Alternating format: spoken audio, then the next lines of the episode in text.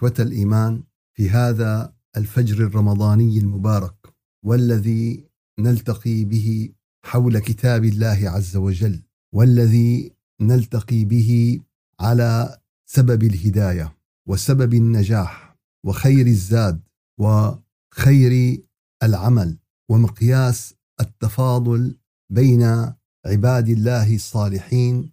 ألا إن أكرمكم عند الله أتقاكم.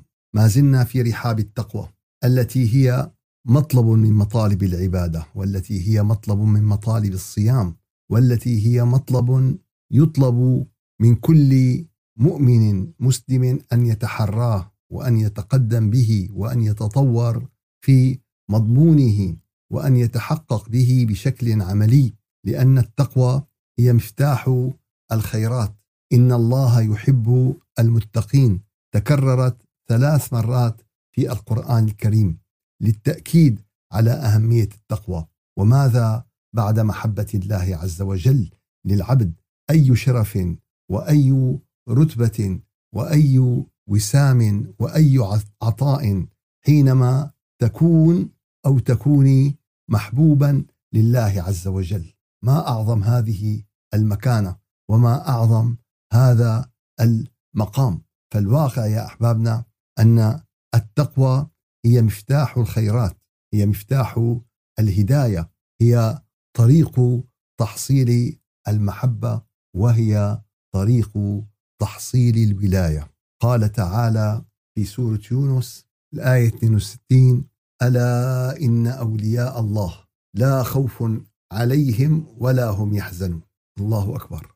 لا في خوف ولا في حزن. اليوم الخوف آكل قلوبنا. اليوم الحزن مدمر حياتنا.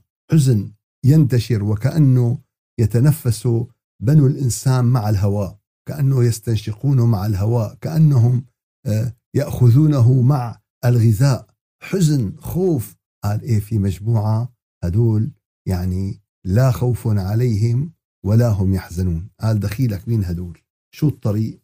قال تأخذ جواز سفر أوروبي أو جواز سفر أمريكي أو كذا أو كذا أو كذا. قال لا يا أحبابنا. قال الخوف والحزن في كل مكان إلا هؤلاء الذين آمنوا وكانوا يتقون. شو؟ الذين آمنوا هي حالة ثابتة حالة آه، مؤكدة في إيمان. هذا الإيمان لا يغادر قلوبهم ولا يغادر عقولهم ولا يغادر أرواحهم. وهم يتقون يستمرون في عملية التقوى. ليش؟ لأن فيه عملية تطور في عملية تقدم في عملية سعي من فكرة إلى فكرة ومن أمر إلى أمر ومن اجتناب نهي إلى اجتناب نهي. فهؤلاء الذين آمنوا وكانوا يتقون هي الصفة الأساس لأولياء الله. هي الصفة الأساس لأولياء الله. قال هدول طيب شو؟ قال لهم البشرى. لهم البشرى في الحياة الدنيا وفي الآخرة. لهم البشارة في الدنيا. هم معهم بشارة من جانب الله معهم آه، بشارة لما سيؤول مصيرهم إليه. أي مصير؟ مصير الذي تأسس على الإيمان والتقوى. الذي صحبهم في كل حياتهم رحلة التقوى شو؟ هي رحلة تصحب الإنسان في كل حياته. من أول ما يوعى إلى أن يغادر هذه الحياة الدنيا إلى آه، البرزخ. لهم البشرى في الحياة الدنيا وفي الآخرة. لا تبديل لكلمات الله. قال ما ممكن يعني يتغير وضعهم هدول ما ممكن تنقلب عليهم. لهم البشرى في الحياة الدنيا وفي الآخرة. لا تبديل لكلمات الله. ذلك هو الفوز العظيم. قال بدك تفوز الفوز العظيم؟ قال إيه؟ قال بدك تسعى إنك تكون من هؤلاء. بدك تسعى إن تكون مع هؤلاء هالمجموعة من الناس. قال طيب يعني آه، كلمة آه، الولي ما زال فيها غموض. شو؟ قال كلمة الولي فيها غموض. فشو شو المقصود بالتمام؟ قال أول شيء قال الولي في اللغة العربية هي من القرب والدنو. هي من القرب والدنو. أما ولي الله فهو المواظب على طاعته المخلص في عبادته وسمي وليا من المحبة والقرب ومن موالاته للطاعات أي متابعته لها. هو عم بيوالي طاعة وراء طاعة أمر وراء أمر ونهي اجتناب نهي وراء اجتناب نهي. آه، وهو يطلق بشكل عام على كل من ولي أمرا. يعني آه، أو قام به يعني آه، بتقول والله لا زواج إلا بولي. مين الولي؟ فلان ولي الأسرة. هو المسؤول عنها هو اللي عم يقوم بنفقاتها هو اللي عم بيجيب احتياجاتها. والواقع أن بالأساس في القرآن الكريم اسم الولي هو آه، سمى الله عز وجل نفسه بهذا الاسم فهو من الأسماء الحسنى. قال الله عز وجل أم اتخذوا من دونه أولياء فالله هو الولي وهو يحيي الموتى وهو على كل شيء قدير. سورة الشورى الآية تسعة. وقال عز وجل وهو الذي ينزل الغيث من بعد ما قنطوا وينشر رحمته وهو الولي الحميد. فالشورى 28 فالله عز وجل هو الولي والذي يتولى عبده آه، بكل ما يلزم. يتولى عبده بكل ما يلزم ويتولى عبده بكل ما يحتاج إليه. والواقع أن هناك ولاية عامة ولاية عامة التي ذكرت بالآيات. ينزل الغيث وينشر رحمته وهو الولي الحميد. يتولى كل العباد بهذه الرحمة ويتولى بكل العباد بما يحتاجون إليه. فالله الولي الذي تولى أمور العالم والخلائق فهو آه، مالك التدبير وهو الذي آه، يهيئ آه، لعباده ما ينفعهم بدنياهم وأخراهم. وكذلك هناك ولاية خاصة. هناك ولاية إيش؟ ولاية خاصة.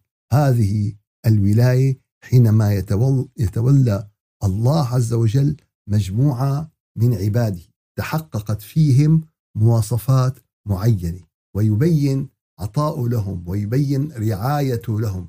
الله ولي الذين آمنوا. الله ولي الذين آمنوا يخرجهم من الظلمات إلى النور والذين كفروا أولياؤهم الطاغوت يخرجونهم من النور إلى الظلمات. أولئك أصحاب النار. هم فيها خالدون البقرة 257 فهذه الآية يا أحبابنا تبين أن الولي هو الذي يتولاه الله يتولى أموره ويتولى حمايته ويتولى رعايته. فالله عز وجل آه، هو نصير المؤمنين. الله عز وجل هو ظهيرهم يتولاهم بعونه وتوفيقه.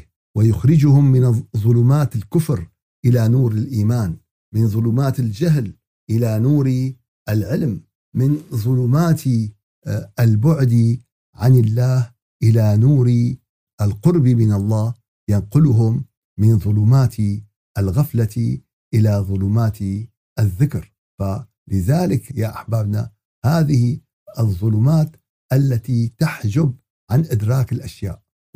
وكذلك يا أحبابنا الظلمات تحجب القلوب عن إدراك حقائق الإيمان تحجب القلوب عن العلم آه، بصحته وصحة أسبابه.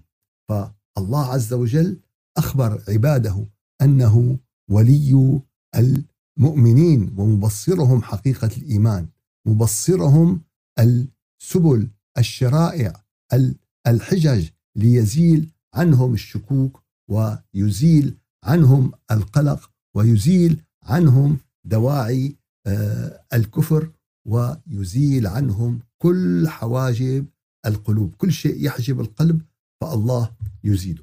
فالله عز وجل أخبر أن الذين آمنوا بالله ورسله وصدقوا إيمانهم بالقيام بواجبات الإيمان وترك كل ما ينافي والتزموا التقوى منهجا في حياتهم منهجا يوميا منهجا ساعيا منهجا لحظيا. التقوى لا تفارق آه، المؤمن وإنما هو يتقي يستمر في عملية التقوى. فالله وليهم يتولاهم بولايته الخاصة ويتولى تربيتهم. فيخرجهم من الظلمات يخرجهم من ظلمات الجهل والكفر والمعاصي والغفلات. إلى نور العلم واليقين والإيمان والطاعات والإقبال على الله عز وجل.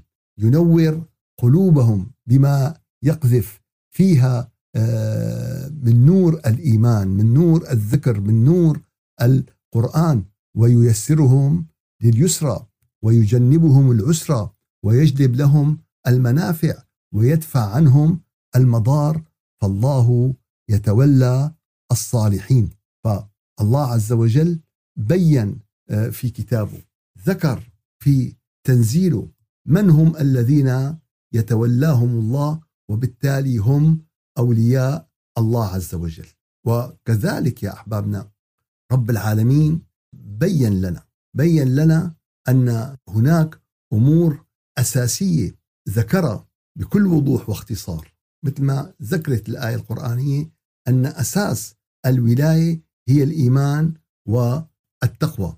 فالله عز وجل ذكر هذا الأمر وبين هذا الأساس. فكل من كان تقيا لله مؤمنا بالله كان آه، وليا لله. وهذا لا خوف عليه ولا هم يحزنون. لا يحزنون على كل ما تركوه من الدنيا.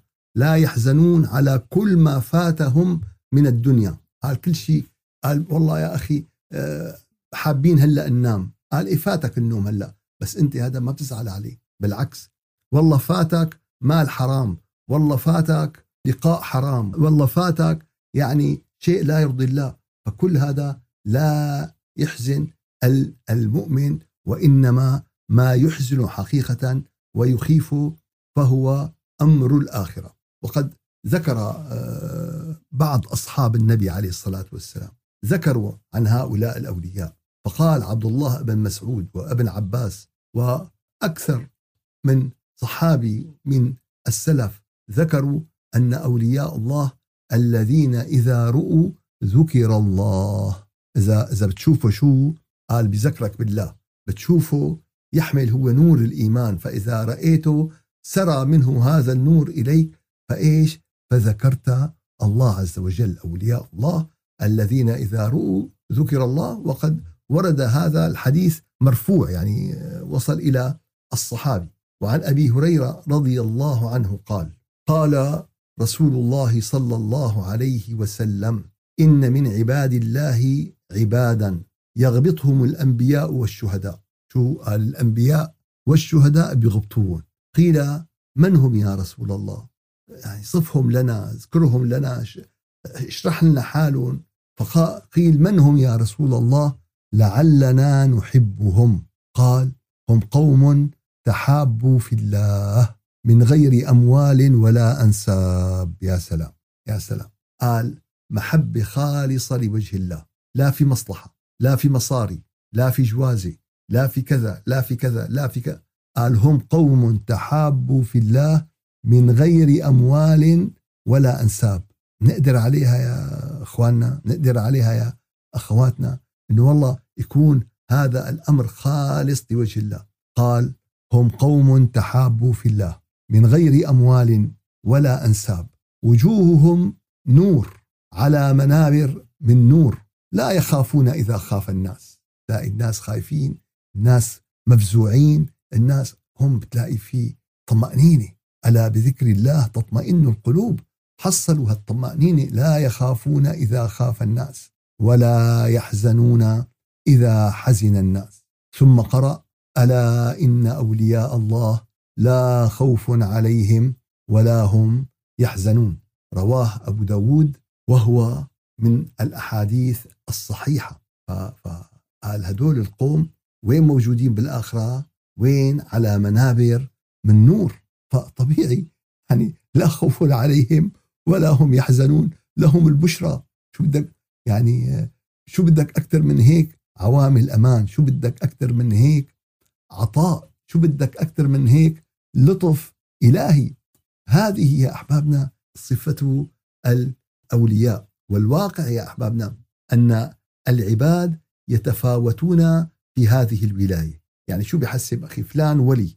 يعني مثل ما بتقول فلان ضابط. أي فلان ضابط بالجيش. بس ممكن يكون ملازم ممكن يكون رائد ممكن يكون مقدم ممكن يكون نقيب ممكن يكون يعني آه، بأي منصب من هذه المناصب.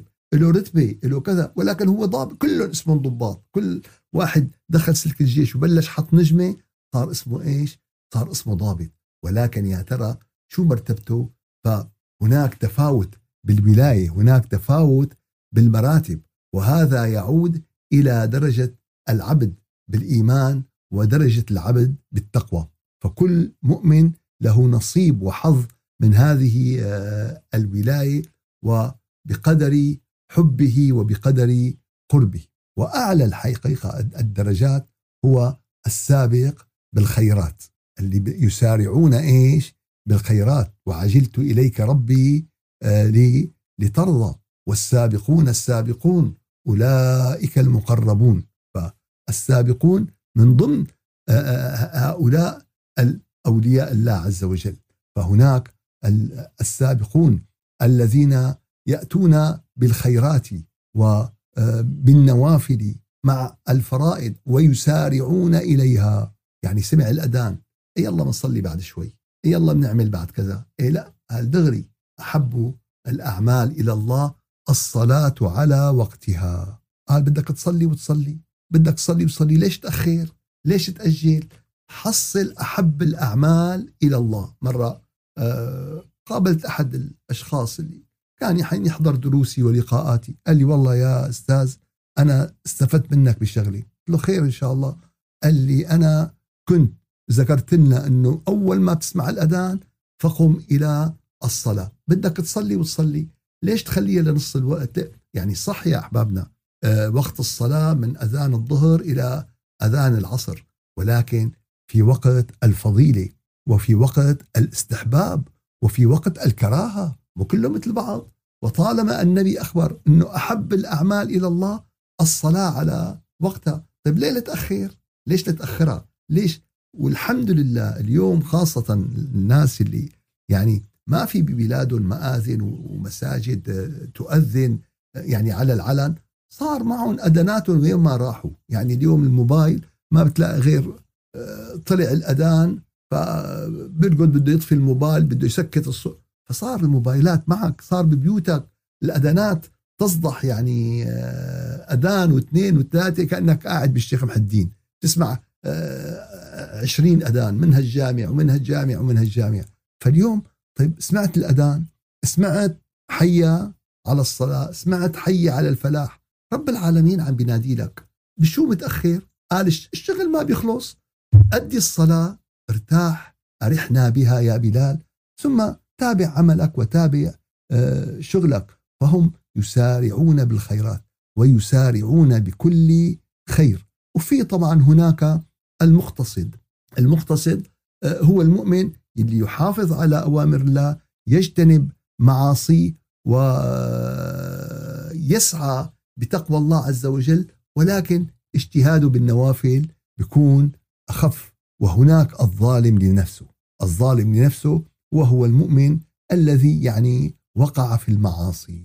فهذا آه، المؤمن يا أحبابنا يتوب إلى الله عز وجل ويرجع عما كان فيه. وينوي ألا يعود إلى ما كان ما كان فيه. فهذا كذلك له حظ من الولاية بقدر إيمانه بقدر تقواه بقدر أعماله الصالحة. قال تعالى ثم أورثنا الكتاب الذين اصطفينا من عبادنا. مين اللي اخترناهم اللي اصطفيناهم قال طيب شو وضعهم هدول قال فمنهم ظالم لنفسه. شو؟ ظلم نفسه بالمعاصي ظلم نفسه بالتقصير. ومنهم مقتصد ومنهم سابق بالخيرات بإذن الله. ذلك هو الفضل الكبير. فاطر آية 32 فهذا السابق بالخيرات هو الذي له الفضل الكبير. فالحقيقة يا أحبابنا أن آه، أولياء الله بكل وضوح واختصار كما ذكرنا هم أهل الإيمان والتقوى الذين يراقبون الله تعالى في جميع شؤونهم. طيب كيف بده يراقب الله وهو غفلان؟ ما بتصير. بده يراقب الله عز وجل وهو غافل ما بتصير. لا يراقب الله عز وجل إلا ذاكر. إلا إيش؟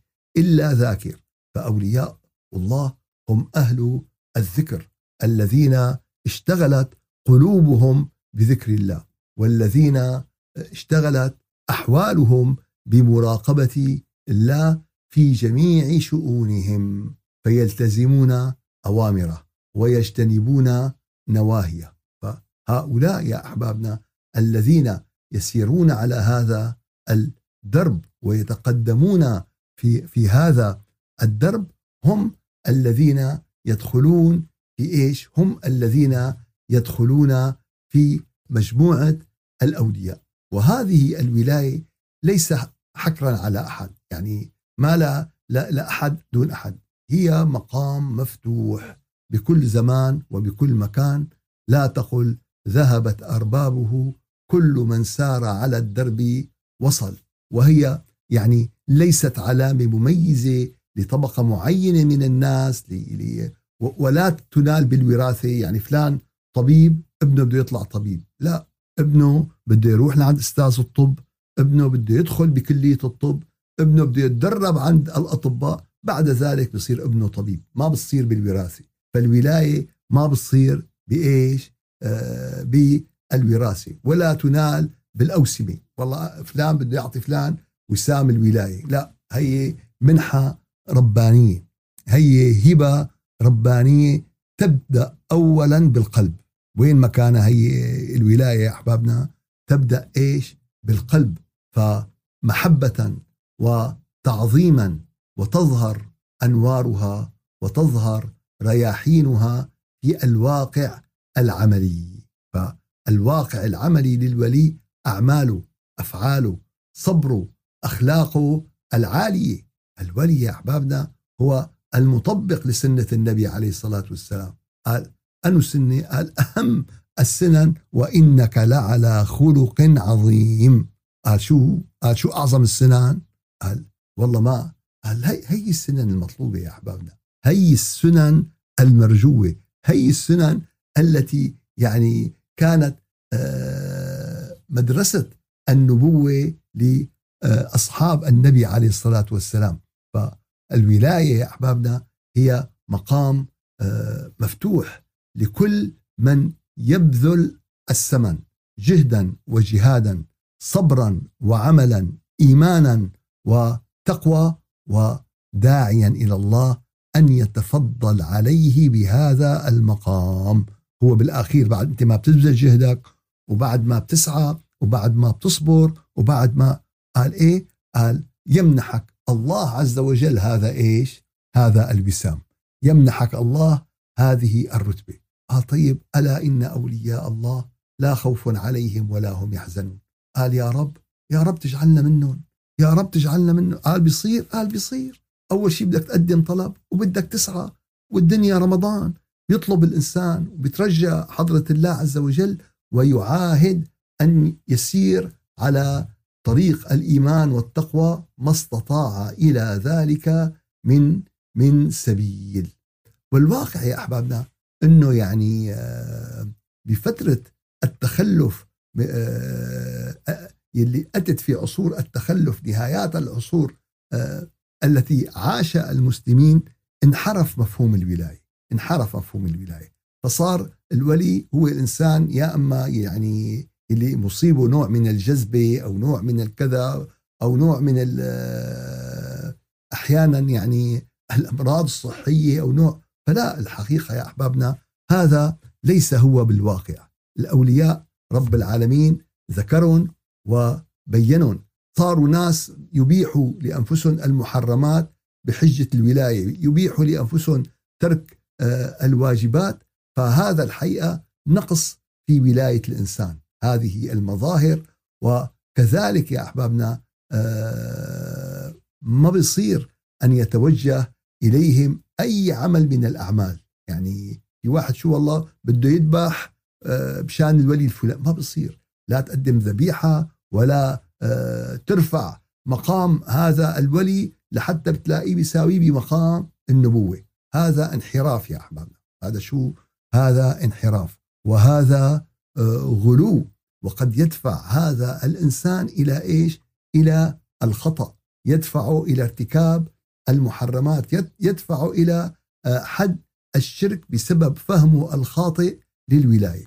فمنزلة الأولياء آه، منزلة آه، الله عز وجل فتح بابها فتح بابها. أما والله أنك تدعي والله يا كذا ما في يا كذا ما في يا كذا. لا فلان ولا علتان في يا الله وفقط. بالإسلام في يا الله وفقط. قال يا فلان يا فلان يا فلان يا فلان. هذا اللي عم بتناديه بشر مثلك بيموت ولا يملك لنفسه ضرا ولا نفعا.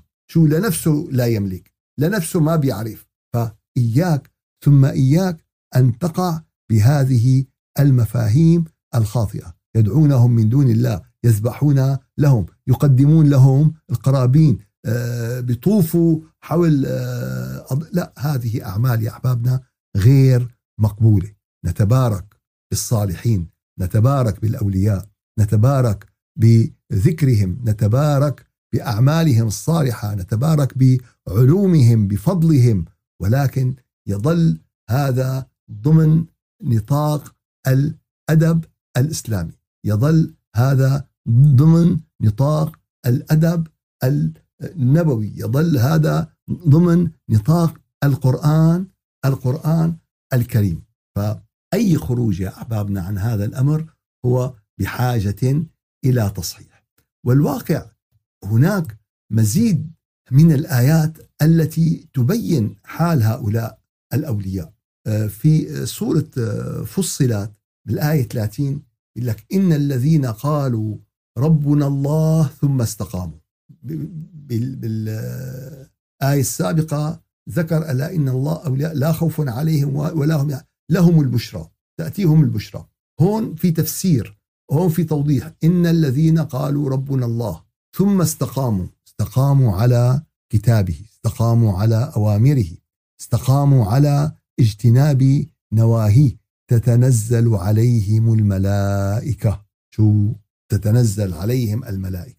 ألا تخافوا ولا تحزنوا وأبشروا بالجنة التي كنتم توعدون. قال يعني بتنزلوا عليهم الملائكة إمتى؟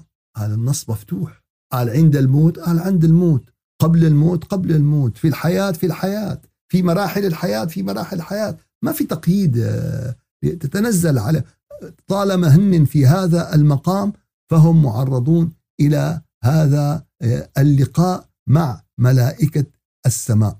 تتنزل عليهم الملائكة. تتنزل عليهم بالرحمات. تتنزل عليهم بالأنوار تتنزل عليهم بالتثبيت والثبات. تلاقيه ثابت بتلاقيه ألا تخافوا ولا تحزنوا وأبشروا بالجنة التي كنتم توعدون. هناك من أولياء الله من يرى هذه الملائكة وهناك من يشعر بهذا الأمر وهناك من يلمس نتائج هذا التنزل. يعني النزول الملائكي هذا يلمس هذا الأمر. نحن أولياؤكم. شو؟ نحن أولياؤكم في الحياة الدنيا وفي الآخرة. يعني إذا إذا وقت بده يموت هون في ولاية في الحياة الدنيا. هم أولياء الملائكة نصروا أصحاب النبي عليه الصلاة والسلام والملائكة يكونون نصر للمؤمنين المتقين. نحن أولياؤكم في الحياة الدنيا وفي الآخرة. ولكم فيها ما تشتهي أنفسكم ولكم فيها ما تدعون نزلا من غفور رحيم. قال طيب شو حالتهم هدول؟ شو حالتهم هدول اللي استقاموا؟ شو حالتهم هدول الأولياء؟ قال حالتهم هم القائمون بالدعوة إلى الله عز وجل. ومن أحسن قولا ممن دعا إلى الله وعمل صالحا. وقال إنني من المسلمين. همه الدعوة إلى الله همه آه، هداية الخلق إلى دين الله همه تعريف الناس بمحبوبه. همه تعريف الناس بالخالق الحقيقي. اليوم يا أحبابنا بدنا نرسخ مفهوم الخالق الحقيقي. اليوم أنا بحكي مع الأجانب بحكي مع بقول لهم مفهوم الريل جاد. هذا مفهوم بيشعرن إنه في في في آلهة مزيفة وما أكثرها وما أكثر اليوم. فبدنا نرجع يا أحبابنا إلى مفهوم الإله الحقيقي. فالدعوة لشو؟ دعوة مو لجامع. دعوة مو لجماعة. دع لكن قال الدعوة إلى الله بدنا نعرفه بالله. قبل ما نحكي له على أي شيء آخر بده يعرف من هو الله الخالق. بده فما بتلاقي غير انجذب لك. ما بتبدأ معه والله آه، من دلائل الخيرات أو تبدا معه من تفسير الطبري أو تبدا معه من الصراط بدك تبدأ مع أي إنسان بالدعوة إلى الله. لما النبي عليه الصلاة والسلام أرسل إلى هرقل عظيم. الروم قل تعالوا إلى كلمة سواء بيننا وبينكم.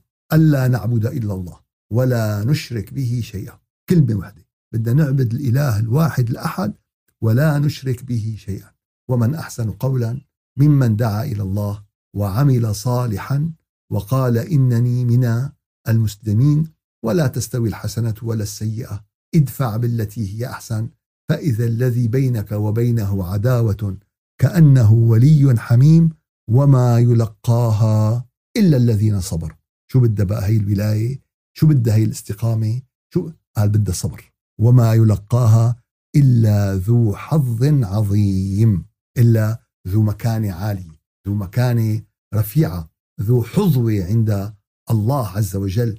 الله يجعلنا منهم بفضله وبكرمه وبجوده وبإحسانه فهكذا يا أحبابنا التقوى هي طريق الولاية. التقوى هي مفتاح الولاية. إنهم لن يغنوا عنك من الله شيئا وإن الظالمين بعضهم أولياء بعض. والله ولي المتقين. سورة آه، الجاثية الآية 19 مين؟ الله ولي مين؟ قال المتقين. لا ريب فيه هدى لمين؟ للمتقين. وإن الظالمين بعضهم أولياء بعض والله ولي المتقين. وكذلك في سورة الأنفال وما لهم ألا يعذبهم الله وهم يصدون عن المسجد الحرام وما كانوا أولياءه إن أولياؤه إلا المتقون. مين أولياؤه؟ مين؟ قال والله أخي هذا ولي بس ماله متقي ما بتزبط. قال هذا ولي لأنه والله هيك حالته مزرية وكذا وحامل مسبحة قال لا إن أولياؤه إلا المتقون وأي مفهوم غير هذا المفهوم في الولاية فهو مفهوم غير مقبول ولكن أكثرهم لا يعلمون. شو؟ قال هذا جهل اللي ما بيعرف شو هي قال الولاية إن أولياؤه إلا المتقون. هي أول آه، وأساس الصفات لهذا المقام. جعلنا الله من أوليائه جعلنا الله من أحبابه جعلنا الله من الذين اتخذوا التقوى منهجا في حياتهم. سبحان ربك رب العزة عما يصفون وسلام على المرسلين والحمد لله رب العالمين. إلى شرف النبي وأرواح المؤمنين الفاتحة. أعوذ بالله من الشيطان الرجيم. بسم الله الرحمن الرحيم. الحمد لله رب العالمين وأفضل الصلاة وأتم التسليم على سيدنا محمد وعلى آله وصحبه أجمعين. يا رب يا رب سلمنا لرمضان وسلم رمضان لنا وتسلمه منا متقبلا. يا رب يا رب اجعلنا فيه من المتقين اجعلنا فيه من المؤمنين اجعلنا فيه من الصالحين. يا رب اجعلنا فيه من المقبولين. اغفر ذنوبنا يا أرحم الراحمين. تقبل توبتنا يا الله. يا الله يا الله. اعتق رقابنا من النيران. واعتق رقاب أبنائنا. واعتق رقاب أحبابنا وذرياتنا بفضلك وجودك ورحمتك يا أرحم الراحمين. لا إله إلا أنت. سبحانك إنا كنا ظالمين. لا إله إلا أنت. رب السماوات السبع ورب العرش العظيم. يا قريب يا مجيب يا قريب يا حبيب اجعلنا من أوليائك الصالحين اجعلنا من المؤمنين المتقين. تفضل علينا بالولاية تفضل علينا بأن تجعلنا من عبادك المقبولين تفضل علينا بأن تجعلنا من عبادك الذين لا خوف عليهم ولا هم يحزنون. يا رب العالمين لقد غرق الناس بالخوف وغرق الناس بالحزن فاجعلنا من الذين لا خوف عليهم ولا هم يحزنون. يا رب اجعلنا من الذين لهم البشرى في الحياة الدنيا وفي الآخرة. تفضلا منك تكرما منك. يا أكرم من أعطى ويا أجود من سئل. يا رب يا رب تفضل علينا وتكرم علينا وأجزل لنا العطاء. يا أرحم الراحمين إنا فقراء على بابك. إنا ضعفاء على أعتابك يا رب. إنا نعترف بفقرنا ونعترف بذنوبنا ونعترف بضعفنا ونعترف بجهلنا ونقر ونؤمن بأنك العزيز بأنك القوي بأنك الرحيم بأنك المالك بأنك الله. يا الله يا الله. يا الله يا الله. اجعلنا من المحبين المحبوبين. اجعلنا من المحبين المحبوبين. بفضلك وجودك ورحمتك. ارزقنا حبك وحب من يحبك وحب عمل يقربنا إلى حبك. اجعلنا من الذاكرين اجعلنا من القائمين. يا أرحم الراحمين يا رجاء السائلين. اجعلنا يوم القيامة من الناجين من الذين لا خوف عليهم ولا هم يحزنون. لا في الدنيا ولا في الآخرة يا الله. لا في الدنيا ولا في الآخرة يا الله. أنزلت علينا هذا الكلام أنزلت علينا هذا النور أنزلت علينا هذا الفضل. يا من أنزلت علينا هذا الفضل وهذا النور لا تحرمنا بذنوبنا لا تحرمنا بغفلاتنا لا تحرمنا ببعدنا. وبدل غفلتنا ذكرا وبدل بعدنا قربا وبدل ذنوبنا اعمالا صالحة بفضلك وجودك ورحمتك. اللهم سلمنا لرمضان. وسلم رمضان لنا وتسلمه منا متقبلا. سبحان ربك رب العزة عما يصفون وسلام على المرسلين والحمد لله رب العالمين. الفاتحة.